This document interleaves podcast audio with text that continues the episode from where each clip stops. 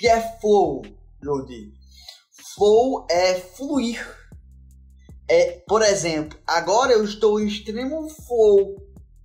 Eu estou 100% concentrado. Você que está assistindo agora, nesse momento, é a pessoa mais importante da minha vida.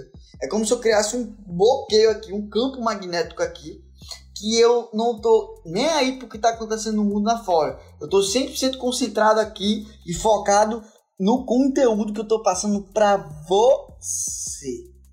E o tempo passa assim, ó. Rapidamente. Você precisa aprender sobre o flow e como implementar isso para você ser mais criativo.